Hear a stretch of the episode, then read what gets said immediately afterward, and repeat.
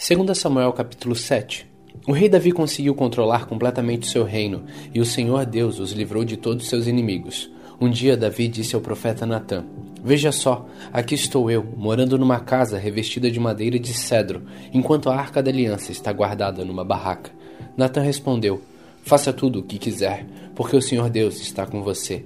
Mas naquela noite o Senhor disse a Natã: Vai e diga ao meu servo Davi, que eu mandei dizer o seguinte: Não é você a pessoa que deve construir um templo para eu morar nele. Desde que tirei do Egito o povo de Israel e até hoje, eu não tenho morado em nenhum templo. Tenho viajado morando numa tenda. Em todas as minhas viagens com o povo de Israel, nunca perguntei aos líderes que escolhi por que razão eles não construíram para mim um templo revestido de cedro. Portanto, diga ao meu servo Davi que eu, o Senhor Todo-Poderoso, digo o seguinte: eu tirei você do trabalho de cuidar de ovelhas nos campos, para que governasse o meu povo de Israel. Estive com você em todos os lugares por onde tem ido, e conforme você foi avançando, eu o defendi de todos seus inimigos. Eu farei com que você seja famoso, tão famoso quanto os maiores líderes do mundo. Escolhi um lugar para o meu povo de Israel e o fiz morar ali, onde eles viverão em paz. Desde que entraram nessa terra, eles têm sido atacados por povos violentos, mas isso não acontecerá mais. Eu prometo que livrarei vocês de todos seus inimigos e que lhe darei descendentes. E quando você morrer e for sepultado ao lado dos seus antepassados, eu colocarei um dos seus filhos como rei e tornarei forte o reino dele. Será ele quem construirá um templo para mim, e eu farei com que os seus descendentes governem para sempre. Eu serei o pai dele e ele será meu filho. Quando ele errar, eu o castigarei como um pai castiga seu filho, porém não retirarei dele o meu amor, como fiz com Saul, para que você pudesse ser rei. Você sempre terá descendentes, e eu farei com que o seu reino dure para sempre, e a sua descendência real nunca terminará. E Natan contou a Davi tudo o que Deus lhe havia revelado.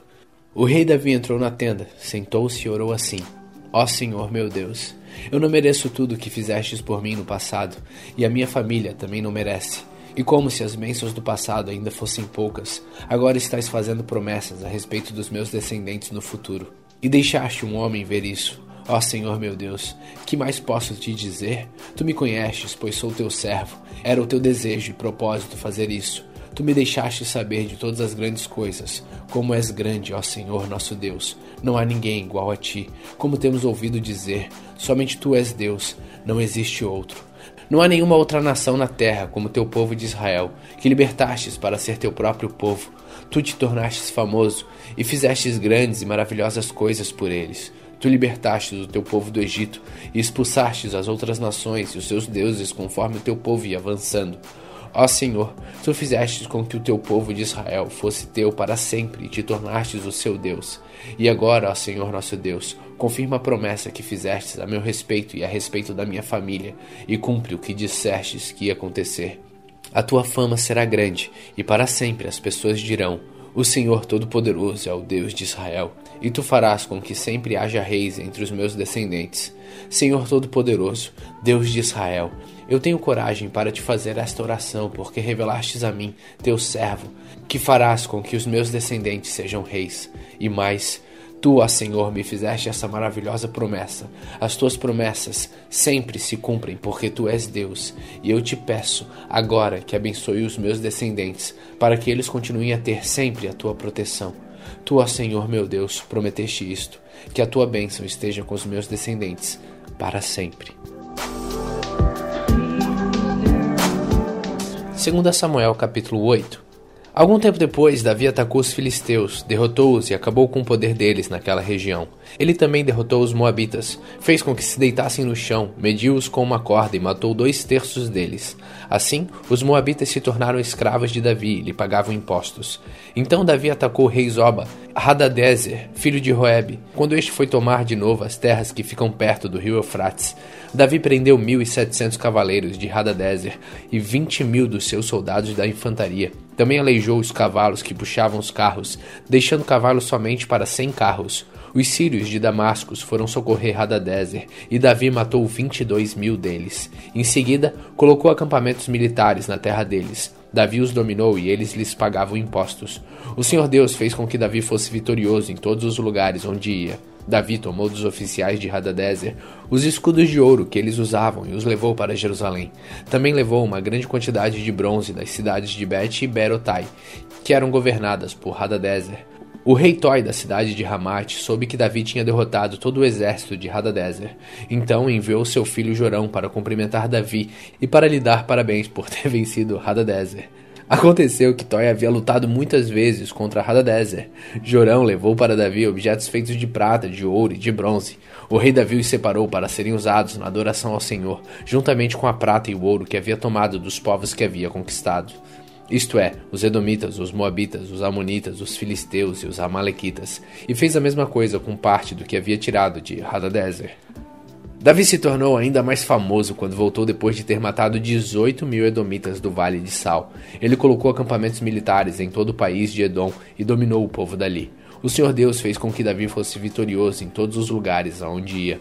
Davi governou todo o povo de Israel e fez com que eles fossem sempre tratados com igualdade e justiça. Joabe, cuja mãe era Zeruia, comandava o seu exército. Josafá, filho de Ailude, era o conselheiro do rei. Zadok, filho de Aitube, e Aimeleque, filho de Abiatar, eram sacerdotes. Seraías era o escrivão. Benaías, filho de Joiada, era o chefe dos Queretitas e dos Peletitas. E os filhos de Davi eram sacerdotes.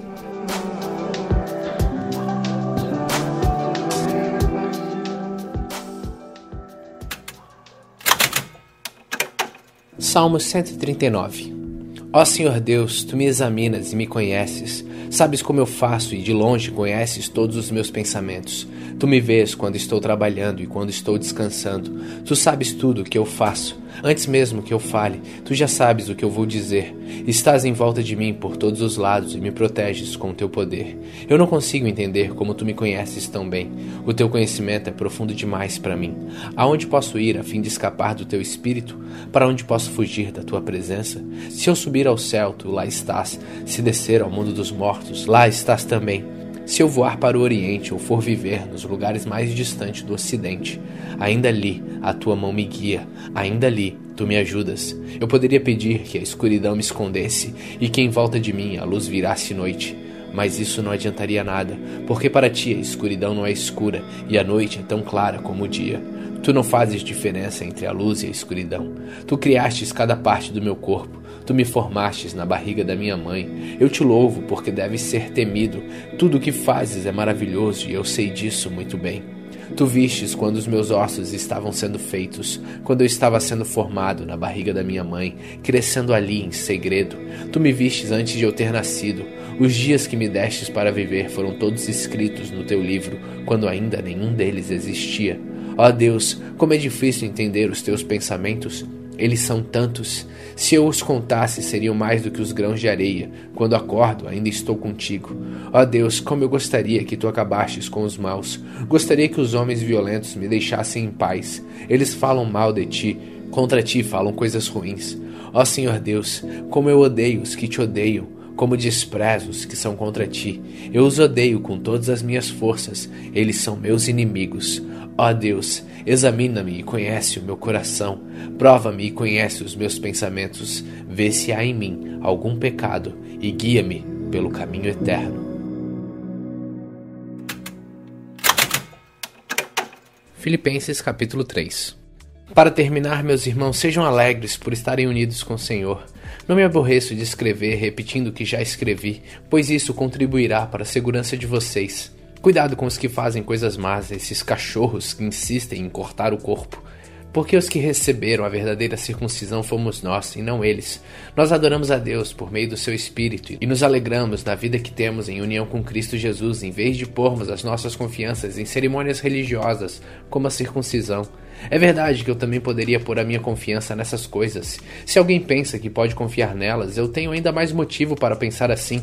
Fui circuncidado ao oitavo dia. Sou israelita de nascimento, da tribo de Benjamim, de sangue hebreu. Quanto à prática da lei, eu era fariseu e era tão fanático que perseguia a igreja. Quanto ao cumprimento da vontade de Deus por meio da obediência à lei, ninguém podia me acusar de nada. No passado, todas essas coisas valiam muito para mim, mas agora, por causa de Cristo, considero que não tem valor nenhum. E não somente essas coisas, mas considero tudo como uma completa perda comparado com aquilo que tem muito mais valor, isto é, conhecer completamente Cristo Jesus, o meu Senhor. Eu joguei tudo fora como se fosse lixo, a fim de poder ganhar a Cristo e estar unido com Ele. E já não procuro mais ser aceito por Deus por causa da minha obediência à lei, pois agora é por meio da minha fé em Cristo que eu sou aceito, e essa aceitação vem de Deus e se baseia na fé. Tudo que eu quero é conhecer a Cristo e sentir em mim o poder da Sua ressurreição. Quero também tomar parte nos seus sofrimentos e me tornar como ele na sua morte, com a esperança de que eu mesmo seja ressuscitado da morte para a vida. Não estou querendo dizer que já consegui tudo o que eu quero ou que já fiquei perfeito, mas continuo a correr para conquistar o prêmio, pois para isso já fui conquistado por Cristo Jesus. É claro, irmãos, que eu não penso que já consegui isso, porém uma coisa eu faço: esqueço aquilo que fica para trás e avanço para o que está à minha frente. Corro direto para a linha de chegada a fim de conseguir o prêmio da vitória. E esse prêmio é a nova vida para a qual Deus me chamou por meio de Cristo Jesus. Todos nós que somos espiritualmente maduros devemos ter a mesma maneira de pensar. Porém, se alguns de vocês pensam de maneira diferente, Deus vai tornar as coisas claras para vocês. Portanto, vamos em frente, na mesma direção que temos seguido até agora. Meus irmãos, Continue a ser meus imitadores e olhem com atenção também aos que vivem de acordo com o exemplo que temos dado a vocês. Já disse isso muitas vezes e agora repito, chorando. Existem muitos que, pela sua maneira de viver, se tornam inimigos da mensagem da morte de Cristo na cruz. Eles vão para a destruição no inferno, porque o Deus deles são os desejos do corpo. Eles têm orgulho daquilo que devia ser uma vergonha para eles e pensam somente nas coisas que são deste mundo. Mas nós somos cidadãos do céu e estamos esperando ansiosamente o nosso Salvador, o Senhor Jesus Cristo, que virá de lá. Ele transformará o nosso corpo fraco e mortal e fará com que fique igual ao seu próprio corpo glorioso, usando para isso o mesmo poder que ele tem para dominar todas as coisas. Filipenses capítulo 4 Meus queridos irmãos, sinto muitas saudades de vocês. Vocês me fazem tão feliz e me orgulho muito de vocês. Portanto, continuem todos firmes, vivendo unidos com o Senhor. Evódia e Sintique, peço por favor que procurem viver bem uma com a outra, como irmãs na fé. E a você, meu fiel companheiro de trabalho, peço que ajude essas duas irmãs, pois elas, junto com Clemente e todos os outros meus companheiros, trabalharam muito para espalhar o Evangelho. Os nomes deles estão no livro da vida, que pertence a Deus. Tenham sempre alegria, unidos com o Senhor. Repito, tenham alegria. Sejam amáveis com todos. O Senhor virá logo. Não se preocupem com nada, mas em todas as orações, peçam a Deus o que vocês precisam e orem sempre com o coração agradecido. E a paz de Deus, que ninguém consegue entender, guardará o coração e a mente de vocês, pois vocês estão unidos com Cristo Jesus. Por último, meus irmãos, encham a mente de vocês com tudo que é bom e merece elogios, isto é, tudo que é verdadeiro, digno, correto, puro, agradável e decente. Ponham em prática o que vocês receberam e aprenderam de mim, tanto com as minhas palavras como com as minhas ações. E o Deus que nos dá a paz estará com vocês. Na minha vida em união com o Senhor, fiquei muito alegre, porque vocês mostraram de novo o cuidado que têm por mim. Não quero dizer que vocês tivessem deixado de cuidar de mim, é que não tiveram oportunidade de mostrar esse cuidado. Não estou dizendo isso por me sentir abandonado, pois aprendi a estar satisfeito com o que tenho. Sei o que é estar necessitado e também sei o que é ter mais do que preciso. Aprendi o segredo de me sentir contente em todo lugar e em qualquer situação, quer esteja alimentado ou com fome, quer tenha muito ou tenha pouco. Com a força que Cristo me dá, posso enfrentar qualquer situação. Mesmo assim, vocês fizeram bem em me ajudar com as minhas aflições. Vocês, filipenses, sabem muito bem que quando eu saí da província da Macedônia, nos primeiros tempos em que anunciei o Evangelho, a igreja de vocês foi a única que me ajudou. Vocês foram os únicos que participaram dos meus lucros e dos meus prejuízos. Em Tessalônica, mais de uma vez precisei de auxílio e vocês o enviaram. Não é que eu só pense em receber ajuda, pelo contrário, quero ver mais lucros acrescentados à conta de vocês. Aqui está o meu recibo de tudo que vocês me enviaram e que foi mais do que necessário. Tenho tudo o que preciso, especialmente agora que Epafrodito me trouxe as coisas que vocês mandaram, as quais são como um perfume suave oferecido a Deus, um sacrifício que ele aceita e que lhe agrada. E o meu Deus, de acordo com as gloriosas riquezas que ele tem para oferecer por meio de Cristo Jesus, lhes dará tudo o que vocês precisam. Ao Deus e Pai seja dada glória para todos sempre. Amém. Saudações a todo o povo de Deus que pertence a Cristo Jesus. Os irmãos que estão aqui comigo mandam saudações a vocês. Todo o povo de Deus aqui manda saudações, especialmente os do palácio do imperador. Que a graça do Senhor Jesus Cristo esteja com todos vocês. Hoje, no dia 140 de nossa leitura, terminamos a carta aos Filipenses. Continue faminto, continue humilde.